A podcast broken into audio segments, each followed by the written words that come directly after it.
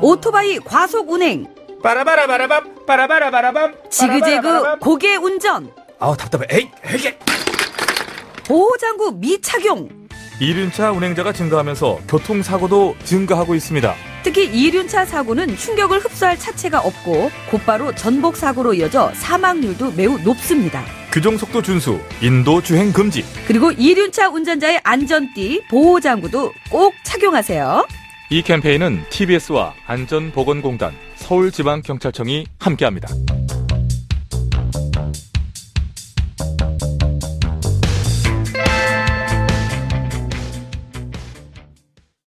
TBS TV 정봉주의 품격 시대. 귀로만 듣지 마시고 눈으로도 보세요. 시민의 방송 TBS TV는 IPTV, 케이블 TV를 통해서 시청할 수 있습니다. KT 올레 TV 214번, SK BTV 272번, LG U TV 176번을 통해 시청할 수 있고 케이블 TV의 채널은 TBS 홈페이지를 통해 확인할 수 있습니다. 구글 플레이 스토어, 앱 스토어에서 TBS 앱을 검색 다운로드 받으면 24시간 어디서나 TBS TV를 시청할 수 있고요. 유튜브, 네이버 TV, 다음 TV 팟을 통해서도 시청 가능합니다. 정봉주의 품격 시대. 이젠 눈으로도 보세요.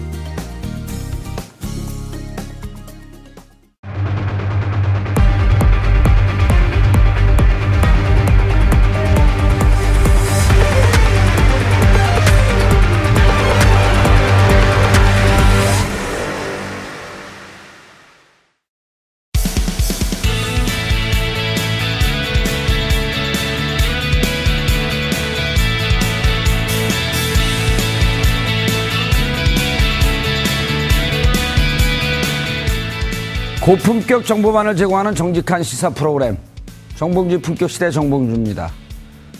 북한 미사일 도발과 인사 논란에도 대통령의 국정수행 지지율이 7%대를 유지하고 있습니다.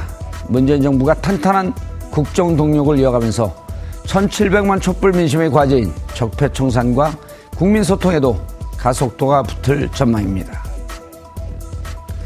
9회 연속 월드컵 본선 진출의 명운이 걸린 대망의 이란전이 오늘 밤 열립니다.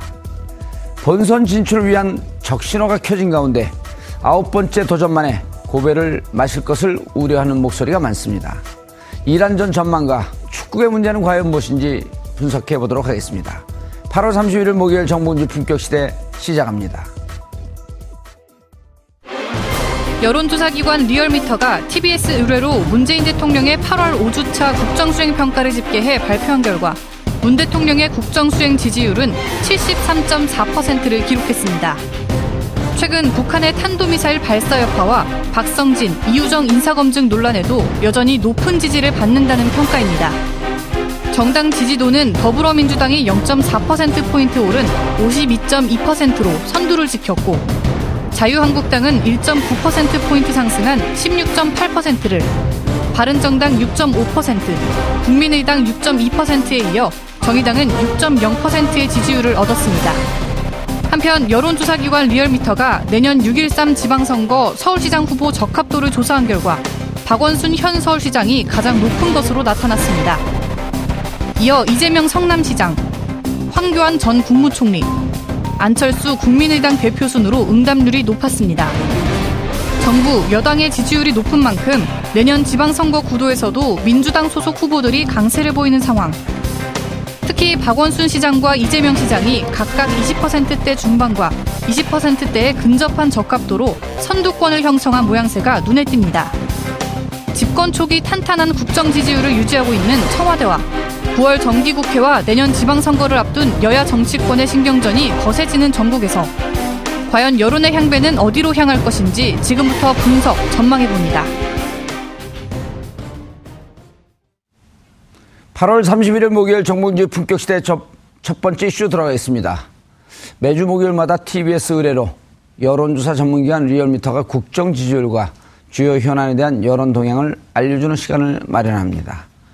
오늘 현안은 차기 서울시장 후보로 누가 적합하냐입니다. 리얼미터 여론조사 결과 박원순 현 서울시장이 26%로 압도적인 1위를 차지했는데요. 벌써부터 후끈 달아오르고 있는 서울시장 선거에 대해서 말씀 나눠보도록 하겠습니다. 아, 여론조사 전문가 두 분과 함께합니다. 권순정 리얼미터 실장 나오셨습니다. 안녕하십니까. 예. 왜 대표가 안 나오고 계속 실장님이 나오세요? 우리 방송을 무시하는 거예요? 그건 절대 아니고 대타로 나왔습니다. 대타가 뭐예요? 땜빵.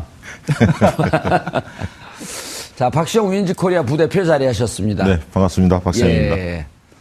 자, 시청자 여러분들께서도 샵5400으로 다양한 의견 보내주시기 바라겠습니다. 페이스북 라이브로도 지금 바로 시청하실 수 있습니다.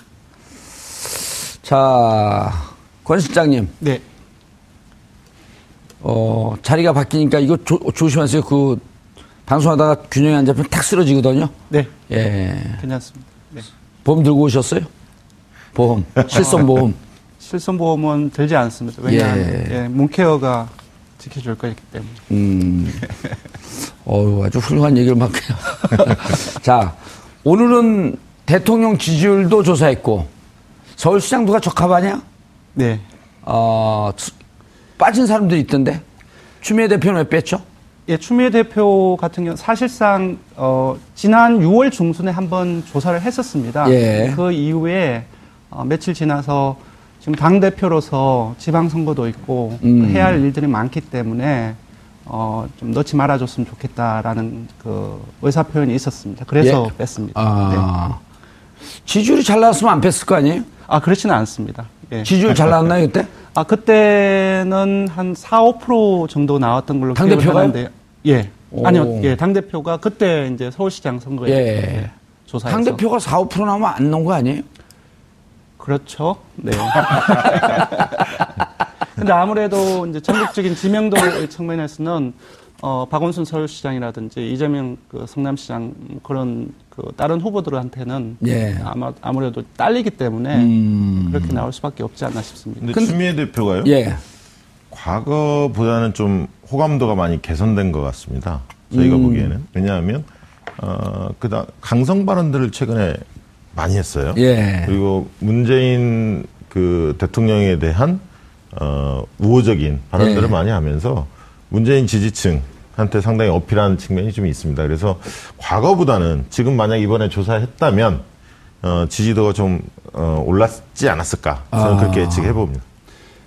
일단 뭐 민주당 후보들이 50%대 중반 중반으로 예. 다 합치면은 음. 어 되게 강세를 보였는데 제가 봤을 때는 내년 이제 지방선거에서 그 민주당 후보가 될 가능성이 매우 높다. 그렇다고 예. 한다면은 민주당 내부에서의 경선이 본선이 될 텐데 어 민주당의 당심, 그러니까 지지 지지층의 민심으로 봤을 때의 당심과 문재인 지지층이 어느 쪽으로 가느냐에 따라서 어, 향방이 결정될 가능성이 높을 것 같습니다. 예. 알겠습니다. 그 대통령 지지율보다도 지금 그 서울시장 후보 적합도 이 지지도를 먼저 했으니까 자, 그, 그 그래프, 그래픽을 한번 좀 띄워봐 주시죠. 아니요, 그 후보, 후보 적합도요. 예.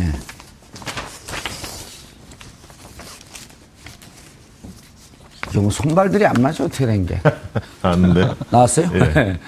자, 박원순 시장이 조사 기간 8월 21일, 29일. 요, 요때 뭐 특정한 그 사건이 있었던 때는 아니죠. 네, 그렇, 아, 조 기간 동안에, 예. 아, 국민의당 당대표 선출 과정이었습니다. 아, 당대표 선출 과정이 예, 컨벤션 있었고. 효과가 일부 안철수 어, 대표한테 예. 갈수 있다는 것을 고려하셔야 됩니다. 차기 서울시장 후보 적합도 26.3% 박원순 시장이 나왔고요. 19.5%가 이재명 성남시장. 네. 황교안 13.6. 오, 많이 나왔네요? 예, 지난 이, 아, 두 달 전하고 거의 비슷합니다. 거의 비슷하게요. 네. 그 다음에 안철수. 안철수 뭐라 불러야 되죠? 지금은 안철수 국민의당 대표는 대표. 지난 두 달 전에는 6.9%가 나왔는데 예. 음. 그래서 한 3%포인트 오른 거죠. 어, 이제 그럼에도 불구하고 이제 전체적인 어떤 그 안철수 대표가 가지고 있는 지명도를 봤을 때는 예. 조금 아쉬운 결과가 아닌가 싶습니다. 오.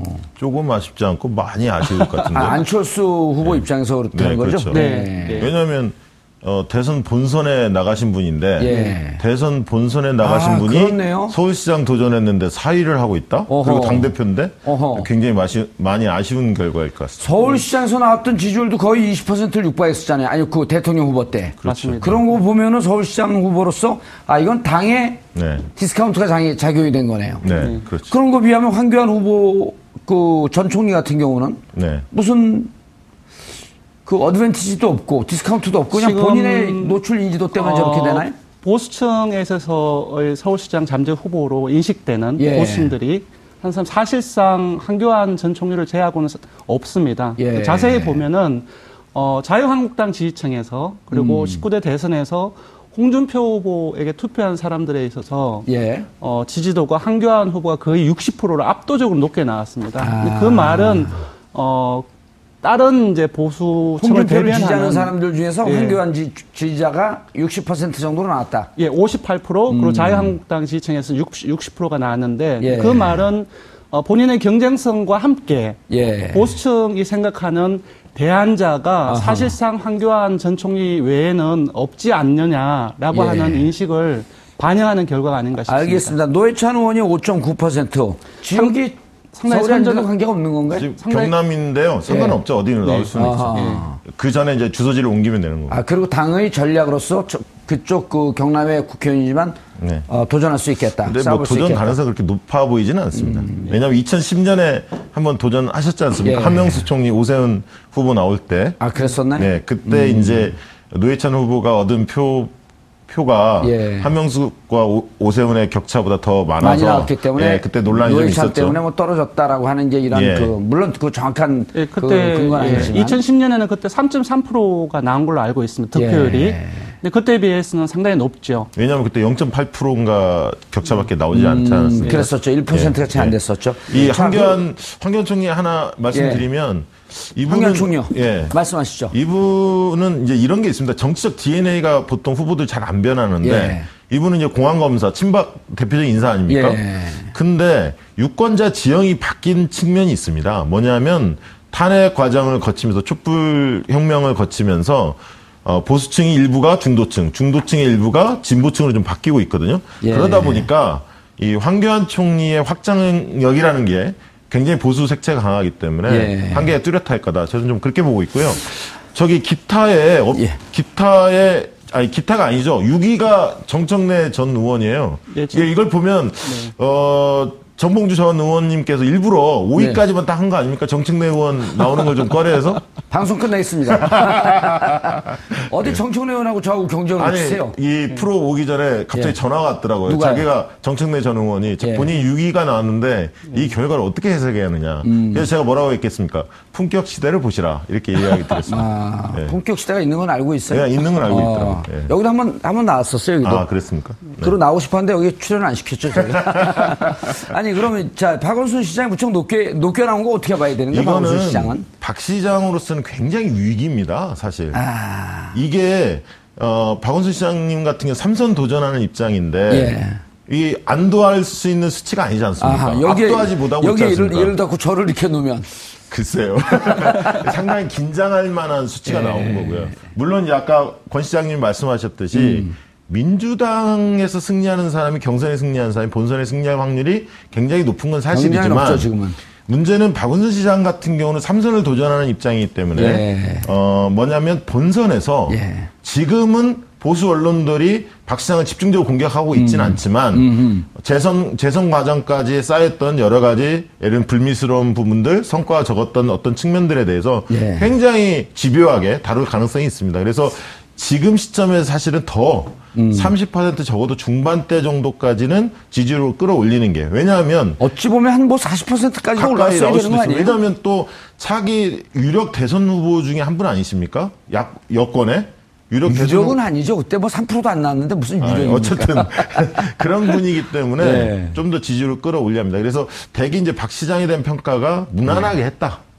큰 과오 없이 예. 이런 평가가 있고 좀 시대적 흐름에 맞게 앞서가는 선제적 의제들을 많이 시정에 접목하려고 노력했다. 이런 측면들을 인정해 주는 것 같아요. 그런데 음, 너무 좀 그렇죠. 큰 것들 예. 상징적인 브랜드가 좀 약하고 정치적인 메시지를 거의 낸 적이 없으셔서 음. 지금의 시장은 행정 지도자를 뽑는 게 아니잖아요. 그러니까 정치 지도자를 뽑는 측면이 있기 때문에 정치 지도자, 유권자들은 행정 지도자 같이 좀 묘하게 믹스된. 그렇죠. 예. 정치력도 있으면서 안정감도 있고 행정 경험도 있는 이런 사람을 원하기 때문에 그런 측면에서는 박 시장이 조금 긴장해야 할 대목인 것 같습니다. 권 시장님. 예. 둘이 얘기했는데 무슨 손을 드세요? 그냥 팍팍 치고 들어오세요. 또 계속, 계속 앉아서 이렇게 아, 손을 박 들고 계셔. 시장의 입장 에서 본다면 예. 약간 조금 어, 좀 공정하지 못한 그 코멘트일 수도 있거든요. 예. 누가, 어, 누가요? 금방 한 게? 말씀하신 부분들이 그래서 조금 다른 부분들을 말씀드리면 아니, 여기 그 TBS 방송국이. 아니, 아니요. 금방- 서울시 산하이긴 하지만 예. 신경 쓰지 말고 말씀하세요. 아, 아, 예, 그래서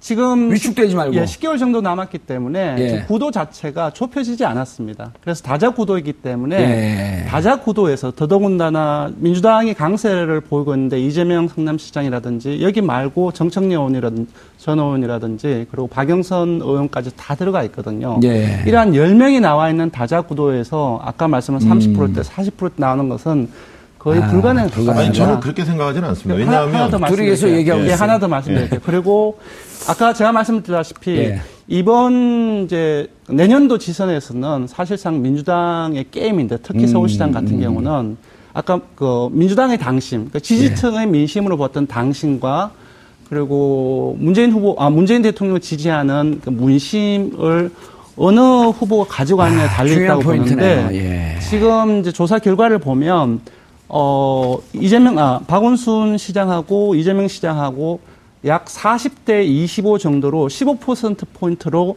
이제 당시 아 그 당신과 문심을 더 가지고 가고 있습니다.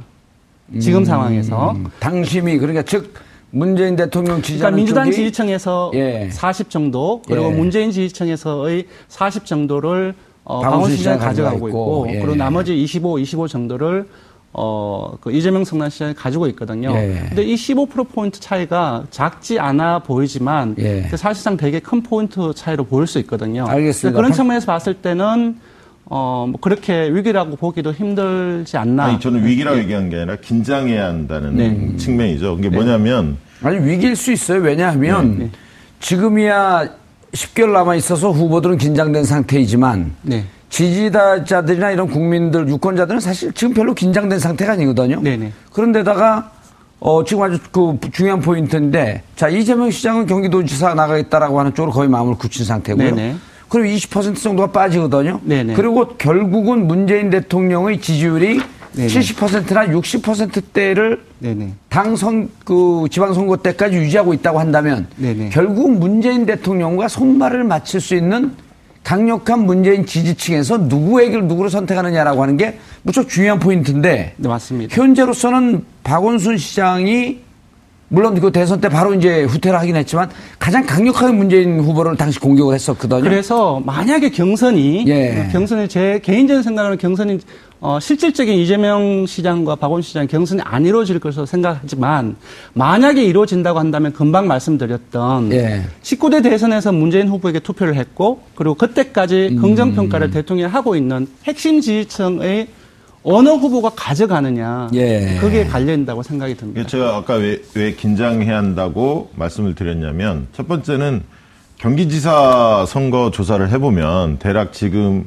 어, 이재명 시장 같은 경우 3, 40% 나오는 경우도 있습니다. 다자구도에서 네. 상당히 앞서가는 느낌이 있거든요. 과거 조사에서도 네. 좀 그런 패턴이 보이기 때문에 예. 물론 이제 강력한 경쟁자 남경필 지사와 갭이 상당히 나오는 조사들이 네, 많이 네. 있지 않습니까? 이제 그러다 보니까 어그 다자 대결 구도에 있어서 유력 주자가 3, 40% 가는 경우가 분명히 있다는 측면을 한 말씀을 드리고 두 번째는 이재명 시장이 경기지사로 나가는 것이 거의 확실시 되고 있는데 그랬을 때 저 19.5%가 표가 어디로 갈 거냐. 물론 다수는 박원순 시장 쪽으로 좀 더 갈 겁니다. 그리고 일부는 또 정청래 의원이라든가 이런 쪽으로 갈 건데 개혁 성향이 강하기 때문에 또 새로운 또 다크호스가 나올 수도 있거든요. 그리고 그렇죠. 네. 공무원 사회 이런 얘기를 해야지 좀 즐거워요. 그다음에 네. 공무원 사회가 상당히 또 중요한 그 표심 중에 하나인데 상당히 박원순 시장이 만기 칠남의 형태를 띠고 있어요. 모든 것을 그- 만지칠랍이 뭐예요? 좀 어려운 얘기 좀 하지 마세요. 오지랖이 넓다.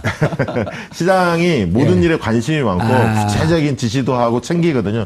그러다 보니까 어 사- 삼선 피로감이라고 하죠. 삼선 음. 피로감이 공직사에 좀 있는 건 사실입니다. 네네. 그래서 이제 또 한 가지 특징은 뭐냐면 황교안도 만약에 시장이 된다면 그 다음 대선 주자로 거론될 만한 사람이고 그렇죠. 만약에 안철수 대표가 출마한다면 이 또한 대선 주자로 나설 뿐이고 시장을 마치고 네. 거의 시장이 마치는 임기와 네. 차기 대선의 에, 임기 시작하는 선거 시작하는 시기에 거의 겹칩니다. 네네. 그렇기 때문에 결국 황교안 안철수가 등장한다면 대선 전초전 성격을 띨 수도 있습니다. 그만큼 굉장히 중요한 선거가 서울시장이 되기 때문에 박 시장님이 앞으로 남은 기간 동안에 네. 어, 정치적 리더십을 어떻게 보여주느냐 네, 그리고 어, 대선 주자로서의 확고한 이치를 구축할 수 있는 정도의 새로운 면모를 어떻게 보여주냐 이런 부분이 굉장히 과제라고 저는 보여지고 있습니다. 그래서 두 분이 여론조사 전문가이기 때문에 제가 이제 궁금하고 우리 시청자분들이 어, 여쭤보는 게 이게 시기마다 네.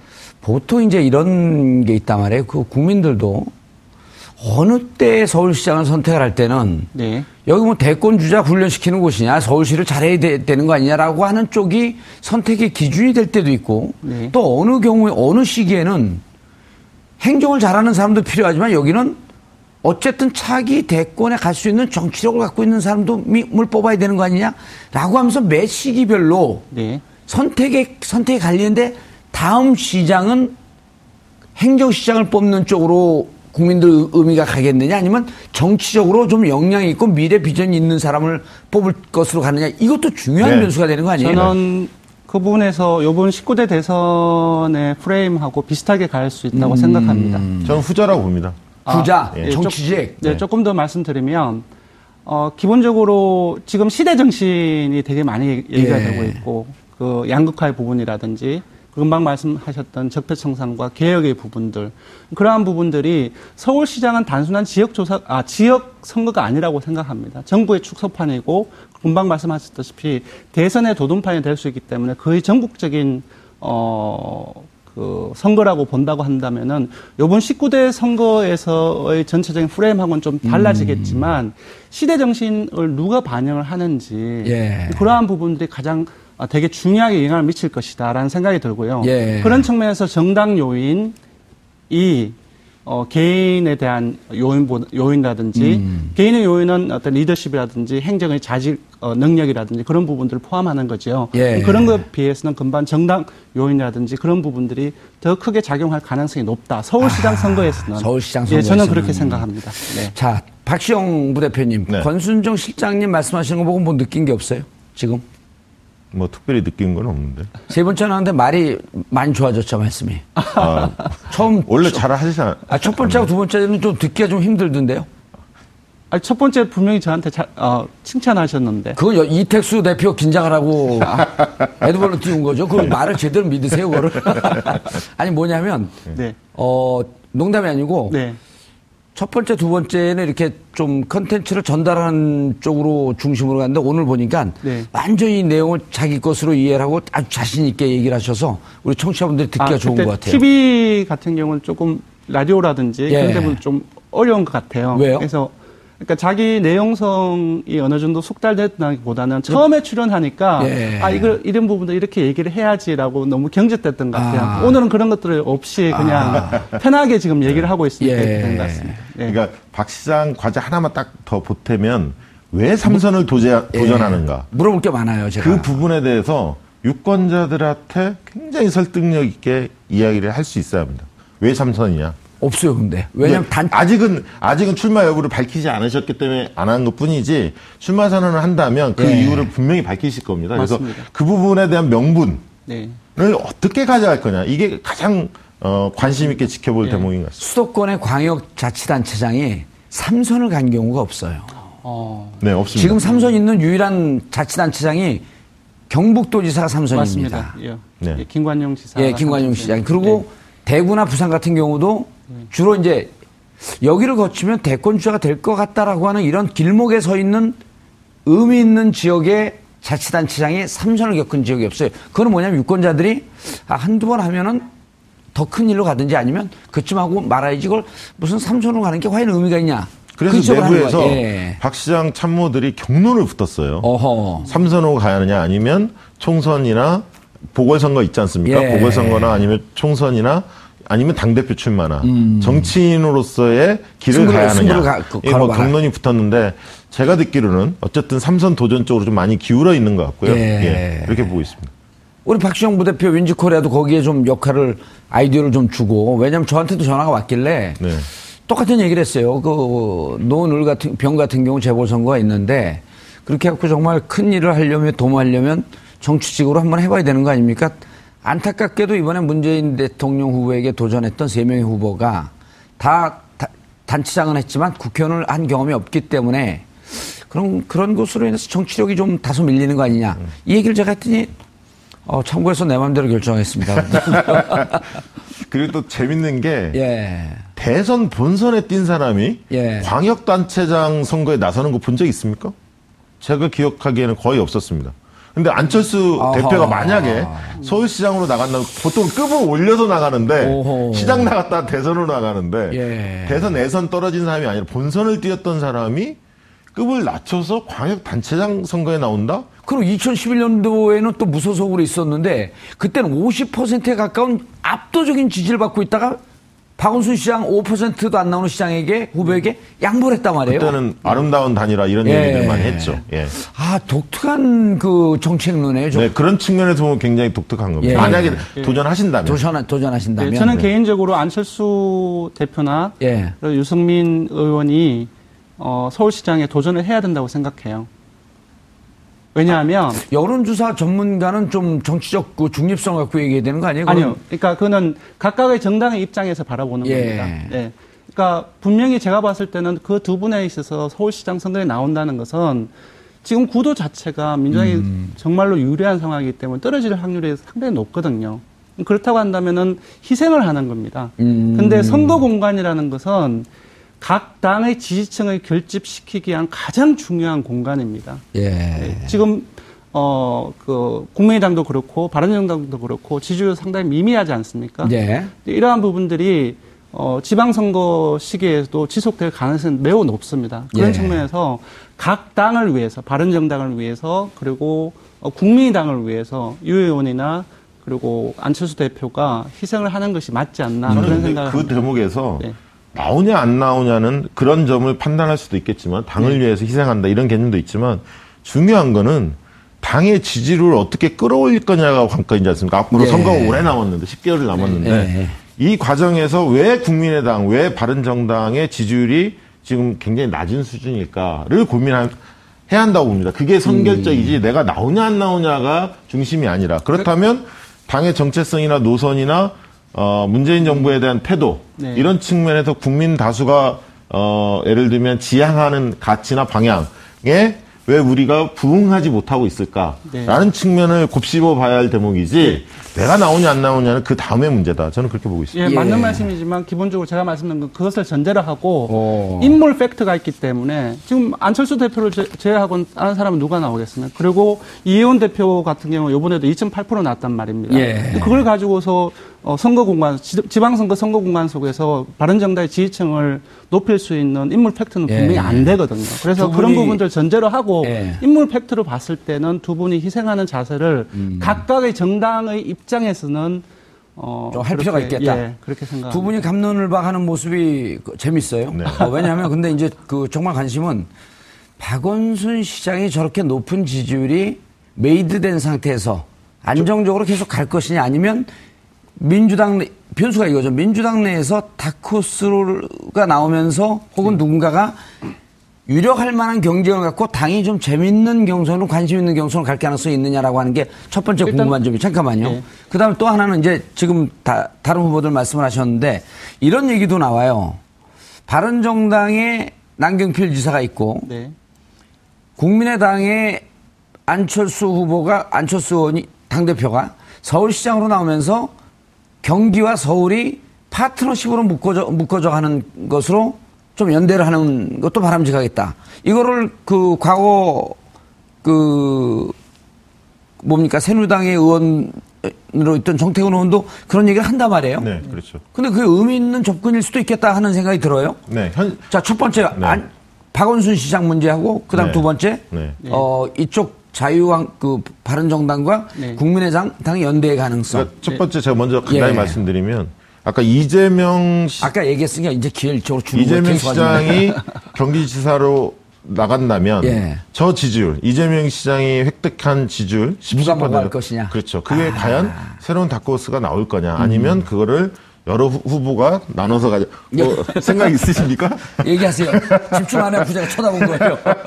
아무튼 그 부분이 첫 번째 예. 관심거리고요. 그 다음에 지금 어, 아직 거론은 많이 안 됐지만 준비하는 사람들 굉장히 많습니다. 추미애 대표도 추미애 대표도 저는 지금 완전히 포기한 건 아닌 아니 것 같은데. 그러면요 여건이 예. 좋아지면 나올 가능성이 저는 박영선 의원도. 있다. 어 준비하고 있고요. 나경원 의원도. 그 나경원 그다음 예. 그다음에 당내에 또 민병두 의원도 준비하고 있고요. 어. 우상호 이인영 의원도 뭐 박원순 시장이 안 나오면 나오겠다고 얘기하지만 어쨌든 몸은 풀고 있고 예. 김영 김영배 성북. 성북구청장 예. 김영배 성북구청장도 생각이 있다고 하고 임종석 전병헌 물론 청와대에 있는 인사들이 바로 나올 가능성 크게 높지는 않습니다만 어쨌든 아직은 아. 예. 쉽게 단장할 수는 없, 없기 때문에 박 시장님한테는 박 시장이 왜 삼선을 도전하는지 이유를 정리하는 거. 음. 그 다음에 본인 스스로 다자구도에서도 안정적으로 35% 정도를 그 획득할 수 있는 그런 음. 부분들을 어 빨리 도달해 하는 것이 과제인 것 같습니다. 이렇게 되면 재밌겠네요. 구도가. 예를 들어 박원순 시장이 독자적으로 하게 되면 비슷한 캐릭터의 비슷한 정치적 성향을 보인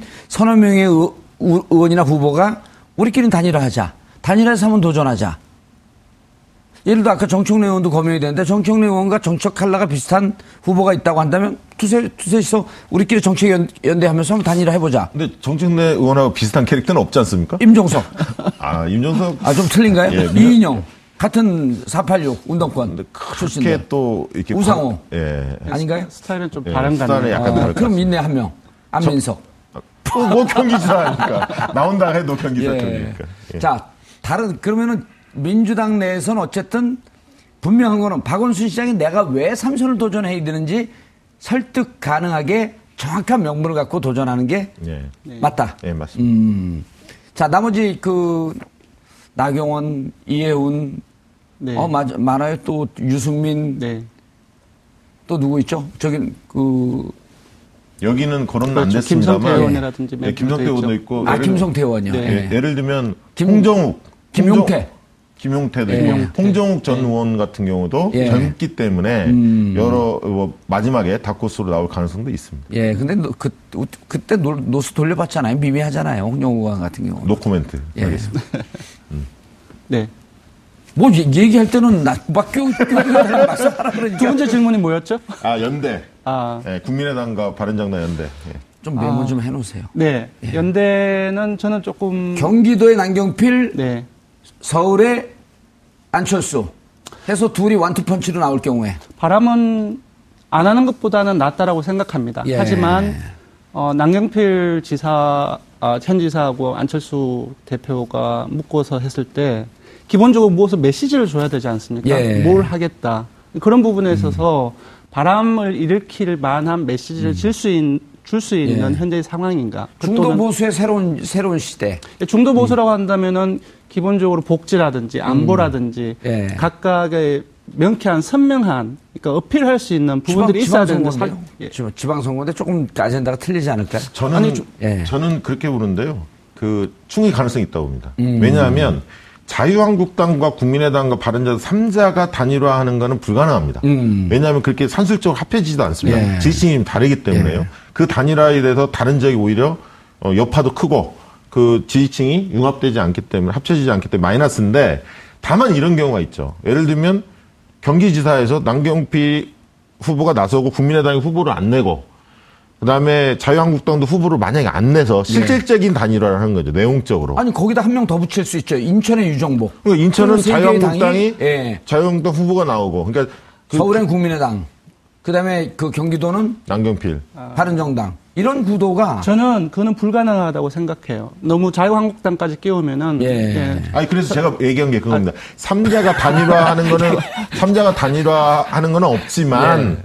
그냥 그 지지율이 워낙 안 나올 테니까 예를 들면 경기 후보로 원, 원, 원유 철이 나간다, 네. 나간다든가 아니면 홍문정이 나갔을 경우 네, 네. 지지율이 높지 않기 때문에 그냥 막판에 전격적으로 그냥 사퇴하는 거죠. 예를 들면 그래서 삼자 연대 단일화는 쉽지 않지만 그런 어떤 꼼수 그려볼 수 있겠다. 예. 네. 그런 그러니까 안철수 그 남경필의 어, 연대 예. 가 효과가 있을 것인가 물었지 않습니까? 예. 저는 그 질문에 대해서 효과는 별로 없을 것이라고 말씀을 드렸고 음. 그 효과가 있으려고 한다면은 둘이 연대를 해서 무슨 매력 있는 메시지를 던질 예. 수 있어야 되는데 제가 볼 때는 그런 부분들이 별로 없습니다. 그리고 더더구나 두 번째로는 아까 경기도지사 여론조사를 얘기했지만 경기도지사에서는 이재명 성남시장의 한 40% 나왔다고 한다면은 지금 그 남경필 지사 같은 10% 초반이거든요.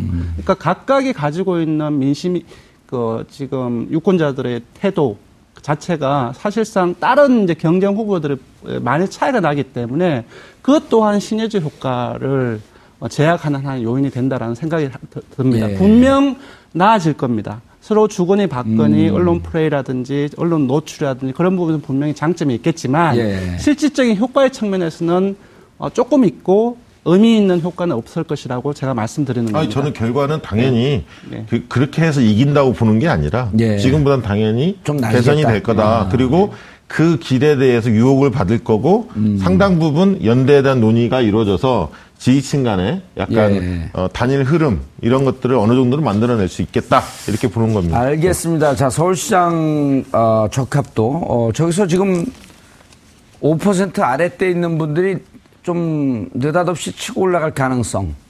지금 5% 아래대가 아니 지금 5% 그러니까 요 그 이재명 박원순 시장 이재명 시장이 이제 빠진단 말이에요. 네.